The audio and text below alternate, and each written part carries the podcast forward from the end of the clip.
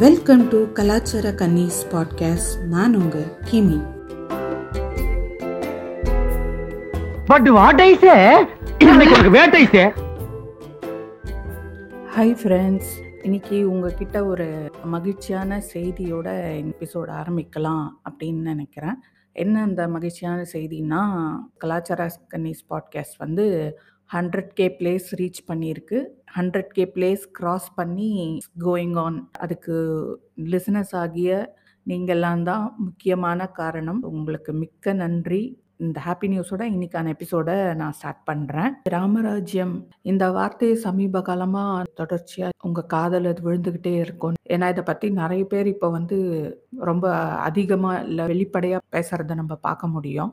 அதில் வந்து முக்கியமானவங்க வந்து பார்த்திங்கன்னா நம்ம தமிழ்நாட்டோட ஆளுநர் வந்து அவர் அதை வெளிப்படையாகவும் போராட்டங்கள்லாம் பேசிகிட்டு ராமராஜ்யம் அமையணும் இந்து ராஷ்டிரம் வரணும் ரெண்டும் பெரிய வித்தியாசம் இல்லை ரெண்டும் வார்த்தை பிரயோகம் வேற தவிர ரெண்டுத்துக்கும் ஒரே அர்த்தம் தான் இந்து ராஷ்டிரம்னா ராமராஜ்யம் ராமராஜ்யம்னா அது இந்து ராஷ்டிரம் இதை பற்றி அவர் பேசுகிறாரு அதை தொடர்ந்து இதுக்கு முன்னாடி இருந்த சில மினிஸ்டர்ஸும் போன ஆட்சியில் இருந்த மினிஸ்டர்ஸும் அதை பற்றி பேசுகிறாங்க எங்கள் கட்சி வந்தால் ராமராஜ்யம் அமையும். இல்லை நாங்கள் ஏற்கனவே ராமராஜ்யம் தான் பண்ணோம் அப்படின்லாம் வந்து பேசிகிட்டு இருக்காங்க.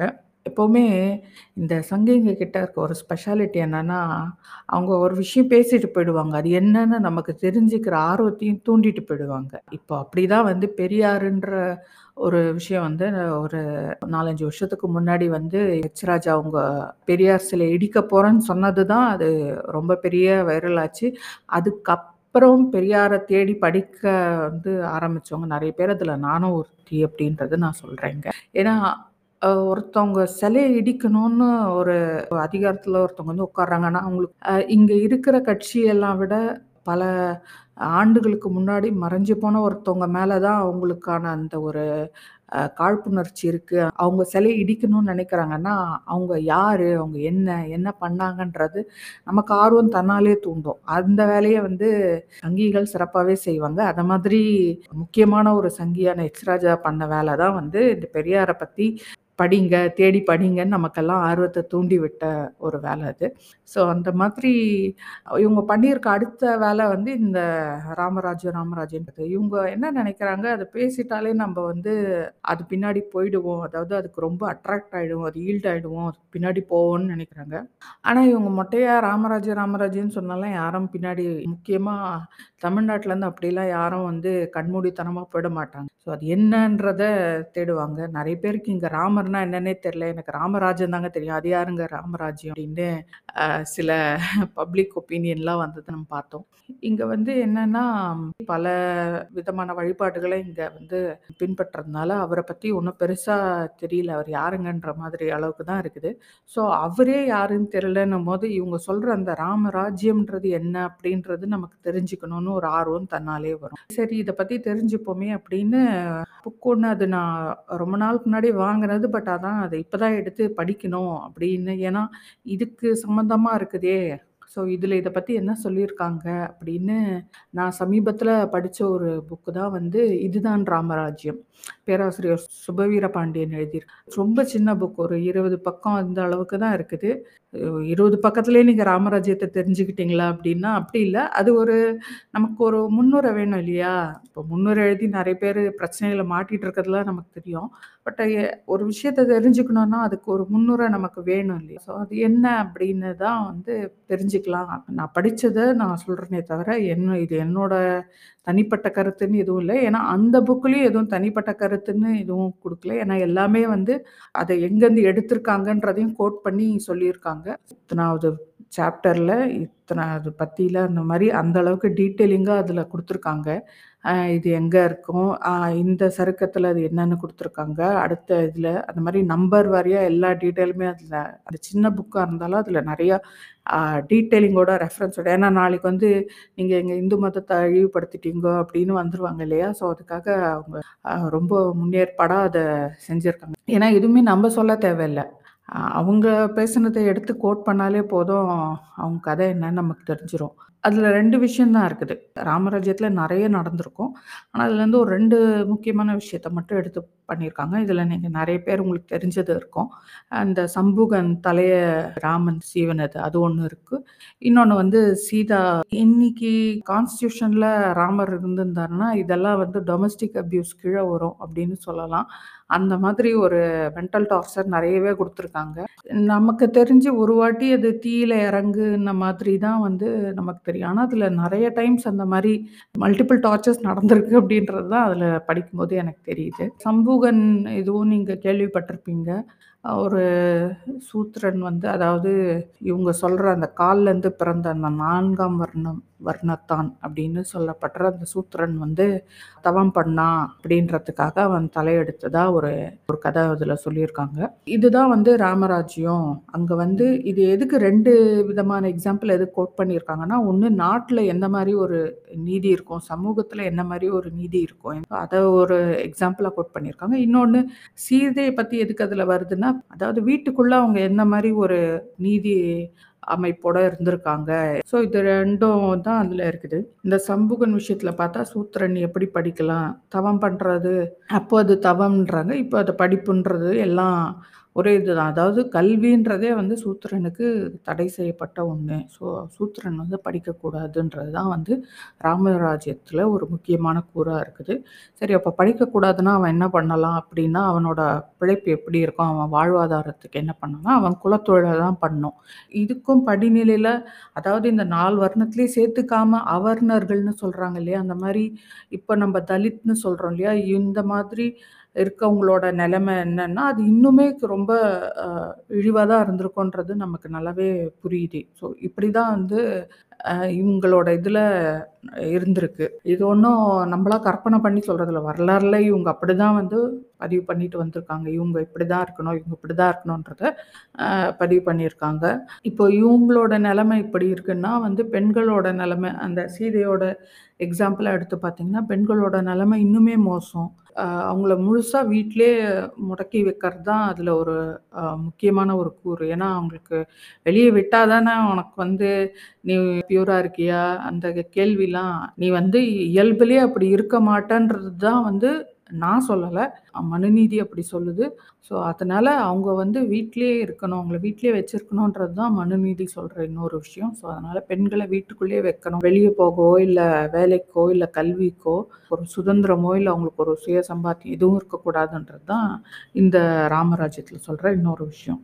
ஸோ ஆல்ரெடி இதெல்லாம் வந்து நடக்கலையா அப்படின்னா, ஆல்ரெடி அதுக்கு வேற வேற வெர்ஷன்ல இப்போ நடக்க ஆரம்பிச்சிருங்களுக்கு இப்போ படிக்கக்கூடாதுன்றதுக்கு இந்த நீட் எக்ஸாம் கொண்டு வர்றது, இன்னும் அப்புறம் க்யூட்டுன்னு கொண்டு வர்றது. இப்போ இவாலாம் படிக்கக்கூடாதுன்னு சொல்றதுக்கு ஒரு க்யூட் கியூட் தான் அந்த க்யூட்டு அப்புறம் வந்து தலித்கள் மேலே இருக்க தாக்குதல்லாம் உங்களுக்கும் தெரியும். ஒரு சில இது அப்பப்போ அதை பற்றின வீடியோக்குள்ளே நம்ம சோஷியல் மீடியாவில் பார்க்குறோம். இப்போ ரீசண்டாக கூட ஒரு தலித் இளைஞனை வந்து பாதத்தை நாக்காலே தொடச்சி எடுக்கணுன்ற மாதிரிலாம் மோசமான ஒரு நடத்தப்படுற ஒரு சில வீடியோக்கள நம்ம பார்த்துருப்போம். ஸோ பெண்களையும் ஆல்ரெடி முடக்கிற வேலையும் இருக்குது.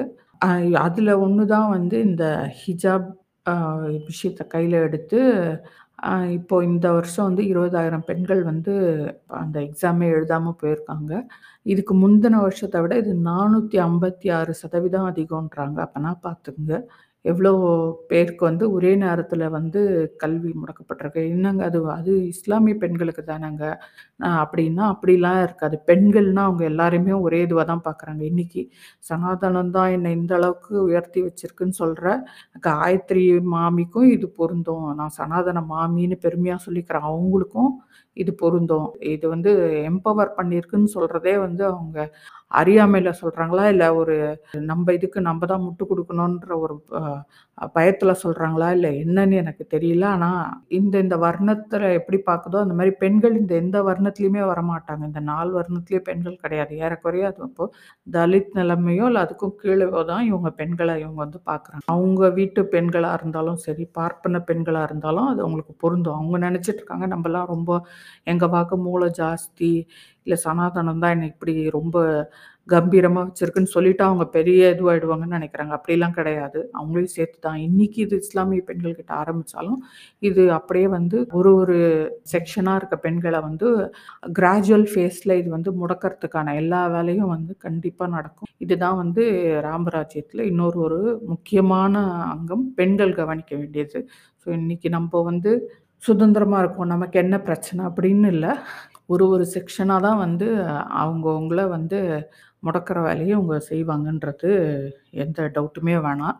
அதனால் இன்னைக்கு பக்கத்தில் தானே நடக்குது. நமக்கு இல்லையேன்ற மாதிரி அஜாக்கிரதையாவோ, இல்லை அலட்சியமாகவோ இருந்தோம்னா, நமக்கு நடக்கிறதுக்கு ரொம்ப நேரம் ஆகாது அப்படின்றது தான் நம்ம இங்கே பா இப்போ இதுக்கான ஒரு முன்னோட்டமும் ஆல்ரெடி வந்து நடந்துட்டுருக்க மாதிரி தான் தெரியுது. எதை வச்சு சொல்கிறேன்னா பொதுவாக ஒரு ஆகஸ்ட், செப்டம்பரில் வர பிள்ளையார் சக்தி ஊர்வலத்தில் தான் வந்து எப்போவுமே அது வந்து ஒரு கலவரத்துக்கு பயன்படுத்துறது, இல்லை அது ஒரு சர்ச்சையை கலப்ப இல்லை ஏதாவது ஒரு பிரச்சனைக்கு கிளப்பறதுக்காகவே அதை பயன்படுத்துகிற ஒரு சூழல் இங்கே வந்து இருந்திருக்குது.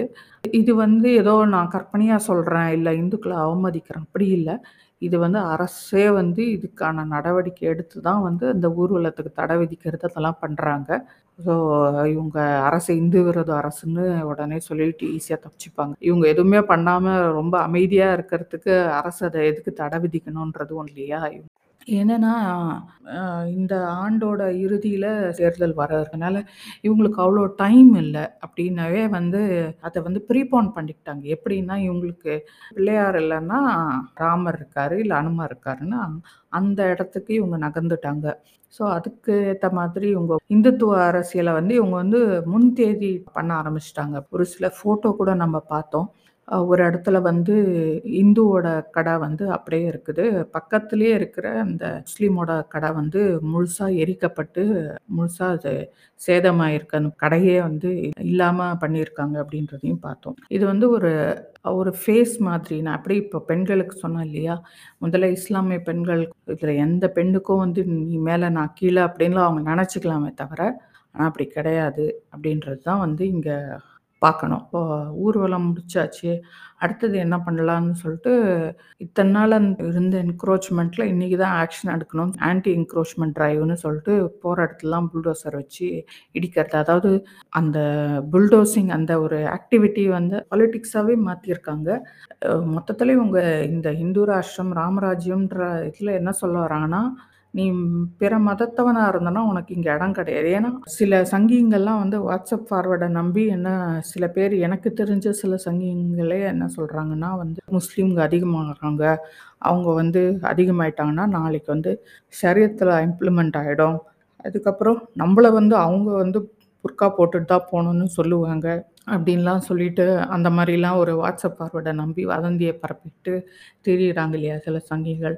அவங்கலாம் நம்ம மேல இம்ப்ளிமெண்ட் பண்ணிடுவாங்கன்னு சொல்ற இவங்க, இவங்களால அப்படி பண்ண முடியாதவே தான். இப்ப நீ தானே மெஜாரிட்டில இருக்க. உன்னால உன்னோட லாவ அவங்க மேல அ எக்ஸ்டெண்ட் பண்ண முடியுமான்னா முடியாது. ஸோ அதே தான் அதே லாஜிக் தானே. அவங்க எப்படி அவங்க லா வந்து வேற மதத்த சேர்ந்தவங்க மேல இது பண்ணுவாங்க. நாங்கள் தான் மெஜாரிட்டின்னா, நாங்கள் எங்கள் லாவை தான் இம்ப்ளிமெண்ட் பண்ணோன்னா அப்போ நீ அப்போ அதை தான் பண்ணிகிட்ருக்க அப்போ நீ தானே மெஜாரிட்டியாக இருக்க. இப்போ நீங்கள் வந்து இப்போ வந்து உங்களோட மத சம்மந்தப்பட்ட லாவை தான் அவங்க மேலே திணிக்கிறீங்களா? இல்லை இல்லை அப்படி பண்ணவும் முடியாதுன்னு உங்களுக்கே தெரியுதுல்ல. அதனால நான் உங்களை அட்டாக் பண்ணுறீங்க ஸோ அதனால தான் வந்து இந்த முஸ்லீமை வந்து பாகிஸ்தானுக்கு போன்ற அந்த வெறுப்பு பேச்சும், கிறிஸ்துவர்களாக இருந்தால் வந்து தாய் மதத்துக்கு திரும்புங்க வரவேன்றது இவங்களுக்கு என்ன முஸ்லீமோட கிறிஸ்டியன் மேலே ஒரு அக்கறை அப்படின்லாம் கிடையாது. இவங்களுக்கு என்னன்னா வந்து கிறிஸ்டியன்ஸில் இருக்கிற கன்வீனியன்ஸ் இவங்களுக்கு என்ன அப்படின்னு பார்த்தா, உங்களை திருப்பியும் அந்த ரிலீஜனுக்கு கன்வெர்ட் பண்ணிக்க முடியும் அவங்களால. பண்ணிக்கிட்டாலும், இது வந்து இங்கே இருக்கிற கிறிஸ்துவர்கள் கிட்ட இருக்க ஒரு ஒரு ட்ராபேக்னே நான் சொல்லுவேன். இல்லை ஒரு டிஸ்அட்வான்டேஜ்னே சொல்லுவேன். என்னன்னா வந்து ஜாதியோட என்ன மதம் மாறுறது? இந்த மதத்தை மாறிட்டிங்கன்னா இந்த மதத்துல இருந்து உங்களுக்கு என்னென்னலாம் நீங்க உங்களுக்கான அடையாளமா இருந்ததோ, அது அது எல்லாத்தையும் விட்டுட்டு வேற மதத்துக்கு போறீங்கன்னு தானே அர்த்தம். ஜாதியை மட்டும் தூக்கிட்டு போறீங்க. அது என்ன? அதுக்கு அதுக்கு என்ன அர்த்தம்? அதுக்கு என்ன மதம் மாதிரி அப்ப என்ன? நீங்க சாமியை மட்டும் மாத்திக்கிட்டீங்கன்னா முடிஞ்சு போச்சா அப்போ? அது மட்டும் தான் விஷயமா? ஜாதி அப்படியே வச்சுக்கிட்டா ஒன்றும் ஆகாதா? ஸோ அதனால தான் இவங்களுக்கு வந்து இப்போ இஸ்லாமியர்கள் மேலே இருக்க அளவுக்கு வெ வெறுப்பு பிரச்சாரமோ, இல்லை இதுவோ ஹேட்ரடோ ஏன் இவங்க பக்கம் திரும்பலன்னா, இவங்கள ஃபோர்ஸ்ஃபுல்லாவது இவங்கள திருப்பியும் வந்து நம்ம மதத்துக்கு கன்வெர்ட் பண்ணிக்க முடியுன்றது வந்து இவங்க நம்புறாங்கன்றதோட இவங்களுக்கு அதுக்கான வழி இருக்குது அவென்யூ இருக்குது அந்த அவென்யூ இன்னும் ஓப்பனாக வச்சுருக்கீங்க. கன்வர்ஷனுக்கு அப்புறமும் நீங்க ஜாதியை வச்சிருக்கீங்கன்னா, அவங்களுக்கு தெரியும் நீங்க இந்து மதத்துல இருந்தப்போ, இப்போ இந்த ஜாதியில இருந்தீங்க. உங்களை அவங்க மதத்துக்கு திருப்பியும் கொண்டு வர்றது அவங்களுக்கு ஈஸியான வேலை. அதனால இஸ்லாமியரோட கிறிஸ்துவர் மேல ஒரு அட்டாக் கொஞ்சம் குறைவா இருக்கலாமே தவிர, கண்டிப்பா அவங்க சைடும் இது திரும்பும். இதுல யாரும் தப்பிக்க முடியாதுன்னு மாதிரி இதுல வந்து face by face roll out சொல்லுவாங்க இல்லையா? அந்த மாதிரி இவங்க ச ஒரு பகுதி பகுதியா வந்து வருவாங்க. ஒரு ஒரு செக்ஷனுக்காக வருவாங்க. அ செக்ஷன்லயா வந்து இவங்க விரும்புற அந்த ஆதிக்கத்தை இல்ல அந்த ஒரு அதிகாரத்தை கண்டிப்பா செலுத்துவாங்க. இதெல்லாம் ஏன் பண்றாங்க? அப்ப இவங்களுக்கு என்ன வேணும்? அப்படின்னா, ரொம்ப சிம்பிள். இவங்களுக்கு இரு இங்க இருக்கிற ஒரே பிரச்சனை வந்து இந்த அம்பேத்கர் எழுதின கான்ஸ்டியூஷன் தான். இதுல வந்து ஈக்குவாலிட்டி பத்தி பேசுது, ஃப்ரெட்டானிட்டி பத்தி பேசுது, அண்ட் லிபர்ட்டி பத்தி பேசுது. இது மூணுமே வந்து இவங்களுக்கு பிடிக்காத வார்த்தைகள். தமிழில் தமிழ்ல எனக்கு பிடிக்காத வார்த்தை மன்னிப்புன்ற மாதிரி இவங்களோட மூணு வார்த்தைகளுமே வந்து இந்த சனாதனம் தான் வந்து சட்டமா இருக்கணும்னு நினைக்கிறவங்களுக்கு கண்டிப்பா பிடிக்காது. சனாதனம், மனுநீதி எல்லாம் ஒரே இதுதான். ஸோ இவங்களுக்கு வந்து இந்த மூணுமே வந்து பிடிக்காது. அப்படின்னு இருக்கும்போது, இந்த ஈக்குவாலிட்டி ஈக்குவாலிட்டின்னு திரும்ப திரும்ப பேசுறதே இவங்களுக்கு வந்து காதில் எதையோ காய்ச்சி ஊத்துற மாதிரி தான் அவங்களுக்கு இருக்கும். ஸோ இந்த கான்ஸ்டியூஷன் தான் இவங்களுக்கு இங்கே இருக்க பிரச்சனை. இந்த கான்ஸ்டியூஷனை ஒழிக்கணும். மனுநீதியை வந்து முழுசாக சட்டமாக்கணும். அதாவது ஆல்ரெடி அது இல்லைன்னு சொல்ல முடியாது. ஏன்னா, ஹிந்து லான்னே இருக்குது. அதாவது சில தீர்ப்புகளில் அந்த லாவை கோட் பண்ணியே வந்து சில தீர்ப்புகள் இங்கே வழங்கப்பட்டிருக்கு. அது என்னன்னு நீங்கள் கூகுள் பண்ணி பார்த்தீங்கன்னா தெரியும். ஸோ அப்படி இருக்கும்போது, அது ஆல்ரெடி இருக்குது. ஆனால் இன்னும் முழுசாக வரல. ஏன்னா கான்ஸ்டியூஷன் வந்து அதுக்கு எதிராக வந்து மனுநீதிக்கு எதிராக சகோதரத்துவம், சமத்துவம், சுதந்திரம் இதெல்லாம் பேசுது அப்படின்னும் போது இது உங்களுக்கு செட் ஆகாது கான்ஸ்டியூஷன் கான்ஸ்டிடியூஷன் முழுசாக எடுத்துட்டு மனுநீதி முழுசாக அப்ளை பண்ணணும்னா, இங்கே இருக்கிறவங்கெல்லாம் இந்துக்களாக இருந்தால் மட்டும்தான் அது வந்து முடியுன்றதுனால, அவங்க இந்த வேலைகளை வந்து தொடர்ச்சியாக செய்கிறாங்க ஒரு பக்கம் இந்துக்களை கன்சாலிடேட் பண்ணிக்கிட்டே இருக்கணும். இன்னொரு பக்கம் மிச்சம் இருக்கிற மற்ற சிறுபான்மையினரெல்லாம் வந்து ஒன்று இந்து மதத்துக்கு கன்வெர்ட் பண்ணோம் அப்படி இல்லைன்னா அவங்க வந்து இரண்டாம் தர குடிமக்களாக நடத்தட்டும். அவங்க வந்து வேற நாட்டுக்கு போங்கன்றதோ, இல்லை அவங்கள ஒரு ஒதுக்கி வைக்கிறதோ, இந்த ஒரு விஷயந்தான் நடக்குது. ஏறக்குறைய மீதி ம வந்து அவங்க இந்த அவர்ணத்தார் அப்படின்னு சொல்லப்படுற தலித்களை எப்படி வச்சுருந்தாங்களோ ஏறக்குறைய அந்த மாதிரி நடத்தப்படுறதுக்கான சாத்தியக்கூறு தான் இருக்கிறத தான் நான் பார்க்குறேன். ஏன்னா, அவங்களுக்கு வேற என்ன பண்ண முடியும்? அவங்களுக்கு இந்த சட்டம் எதுவும் பொருந்தாது, இல்லை அவங்கள மேலே பிரயோகிக்க முடியாதுன்னும் போது அவங்கள வேற என்ன பண்ணுவாங்க? இந்த மனுநீதி நடைமுறை அவர்களுக்கு தேவைலாம் வந்து ஒரு மூன்று விஷயம் நடக்கணும். முதல்ல வந்து பார்ப்பனி ஆதிக்கம்ன்றது இருக்கணும். இதுதான் வந்து பேஸ். இதை வச்சு தான் மற்ற எல்லாமே பண்ணணும். ரெண்டாவது அதிகாரங்கள் எல்லாம் வந்து குவிக்கிறது. அதாவது ஒரே இடத்துக்கு அதிகாரம் வர மாதிரி மாத்துறது.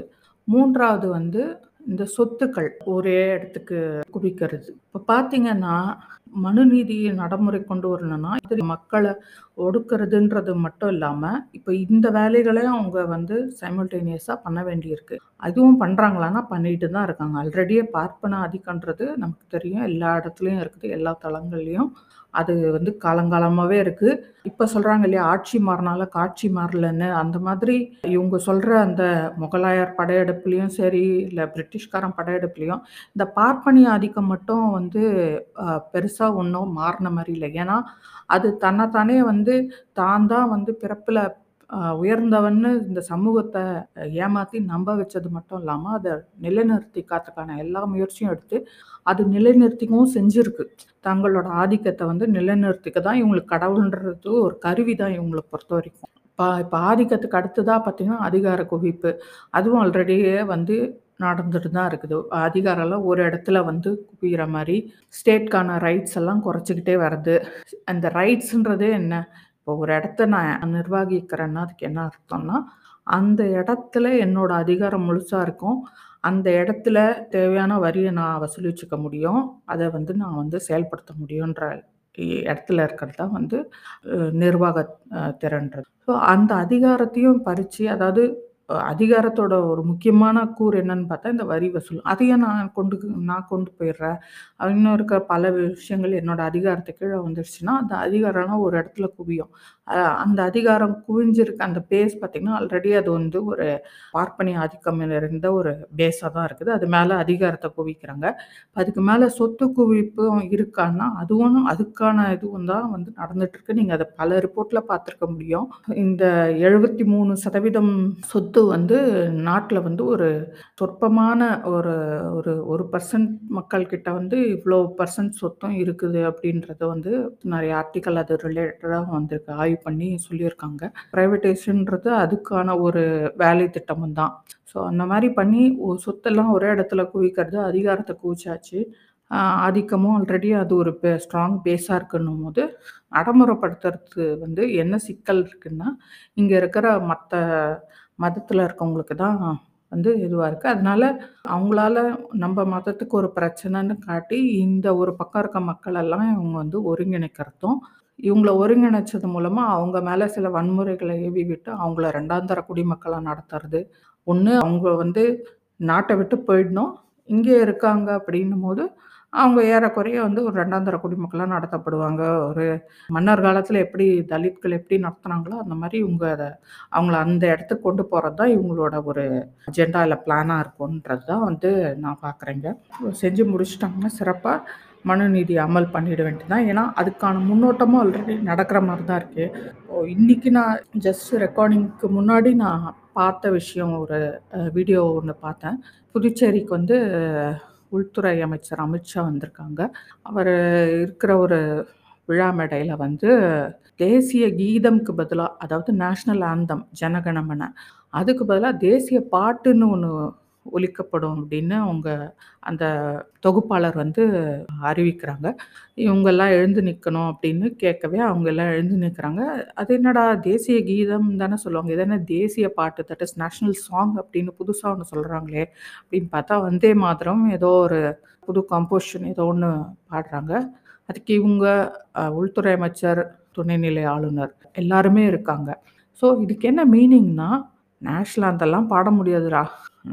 ஆல்ரெடி நேஷ்னல் அந்தம்க்கான இடம் எதுன்றதையும் இவங்க வந்து நமக்கு காட்டிட்டாங்க. அதை வந்து நீ சினிமா தேட்டரில் ஓட விட்டுக்கோ இல்லை டான்ஸ் நடக்கிற அந்த இடத்துலலாம் நீ வந்து நேஷ்னல் அந்தமா ஒலிக்க விடணும்னு போதே அதை எவ்வளோ சிரமப்படுத்துகிறாங்கன்றது நமக்கு தெரிஞ்சுது.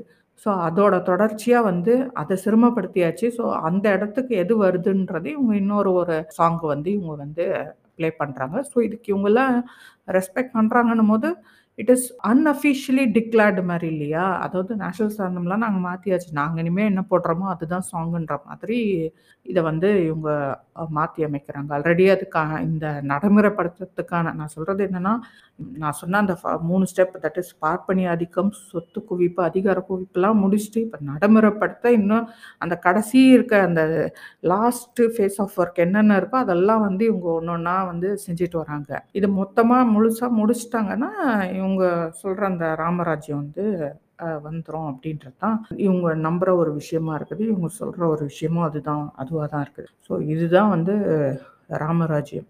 இப்படி தான் இருக்க போகுது அப்படின்றது தான் இதுலேருந்து நம்ம பார்க்குறோம் ஸோ இதில் வந்து யாருக்கு என்ன விதிச்சிருக்கோ அதை செய்யணும். யாரெல்லாம் படிக்கணுன்றக்கோ அவங்க மட்டும் தான் படிக்கணும். இழிவாக நடத்தப்படணுன்றவங்க இழிவாக தான் நடத்தப்படணும். வீட்டிலே முடங்கி இருக்கணுங்க வீட்டிலே தான் முடங்கி இருக்கணும். இதெல்லாம் தான் இவங்களோட இது அதுக்கான செயல் திட்டங்கள் செயல்முறைகள்லாம் ஆல்ரெடி இவங்க ரொம்ப துரிதமாக பண்ணிகிட்டு இருக்காங்க அப்படின்னு தான் சொல்லணும். ஸோ இதுதான் வந்து இவங்க கனவு காண்ற ஒரு ராமராஜ்யம். வேற ஒன்றுமே கிடையாது. பெருவாரியான மக்களோட முடக்கி வைக்கிறது மூலமாக ஒரு சில பேருக்கு மட்டும் அதிகாரம் அந்த சொத்து எல்லாம் கிடைக்கிறத அவங்க உறுதி செஞ்சு அது மூலமாக இவங்க வந்து இந்த ஆதிக்கத்தை நிலைநிறுத்திக்கிட்டே இருக்கணும் நிலையானதாக இருக்கணுன்றது தான் வந்து இவங்களோட மனுநீதி இவங்களோட இந்து ராஷ்டிரம் சானாதனம் ராமராஜ் எல்லாமே. ஸோ இதை நோக்கி தான் இவங்க வந்து கொண்டு போகிறாங்க அப்படின்றத நான் இங்கே புரிஞ்சுக்கிறேன். ஒரு விஷயம் சொல்லி முடிக்கணும்னு நினைக்கிறேன். ராமராஜ்யம்னு ஒன்று அதாவது ஹிந்து ராஷ்டிரம்னு ஒன்று அமையுமானால் அது எந்த விலை கொடுத்தேனும் தடுத்தாக வேண்டும் அப்படின்னு நான் சொல்லலை. அண்ணல் அம்பேத்கர் அவர்கள் யார் வந்து நான் இந்துவாக பிறந்தேன் ஆனால் இந்துவாக சாக மாட்டேன்னு சொன்னாரோ யாரை இவங்க வெக்கமே இல்லாமல் எங்கள் தலைவர்னு தூக்கி வச்சு இந்த சங்கி கூட்டம் கொண்டாடிட்டு இருக்காங்களோ ஒரு போலித்தனமாக ஒப்பிட்டு அம்பேத்கர்ன்ற ஒரு மாமேதியை தாழ்த்தி பேசிகிட்டு இருக்காங்களோ அந்த அம்பேத்கர் தான் வந்து இதையும் சொல்லியிருக்காரு. அது இந்த சங்கி கூட்டங்களுக்கு இன்னைக்கான மெசேஜாக நான் சொல்லி இந்த எபிசோடை க்ளோஸ் பண்ணிக்கிறேன். இந்த எபிசோட் பற்றி உங்களோட ஃபீட்பேக் என்னன்றது எனக்கு சொல்லுங்கள் அடுத்த ஒரு வாட்டை சேலை நான் உங்களை திரும்பவும் சந்திக்கிறேன். நன்றி வணக்கம்.